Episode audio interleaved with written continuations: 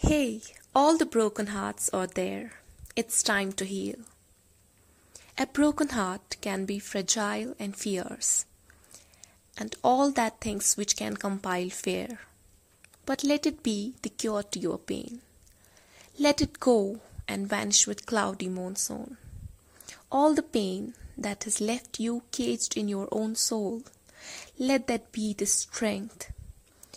All of us are lost at some point in our lives with that broken heart only to discover our own true potential. Then why fear to explore that unknown, fierce part of ours? The only thing that must be done is to know yourself and to stand by you because all that happiness that comes its way to your life emerges solely from you. And that which emerges from you is the real strength all your emotions, your feelings, your fears, and insecurities.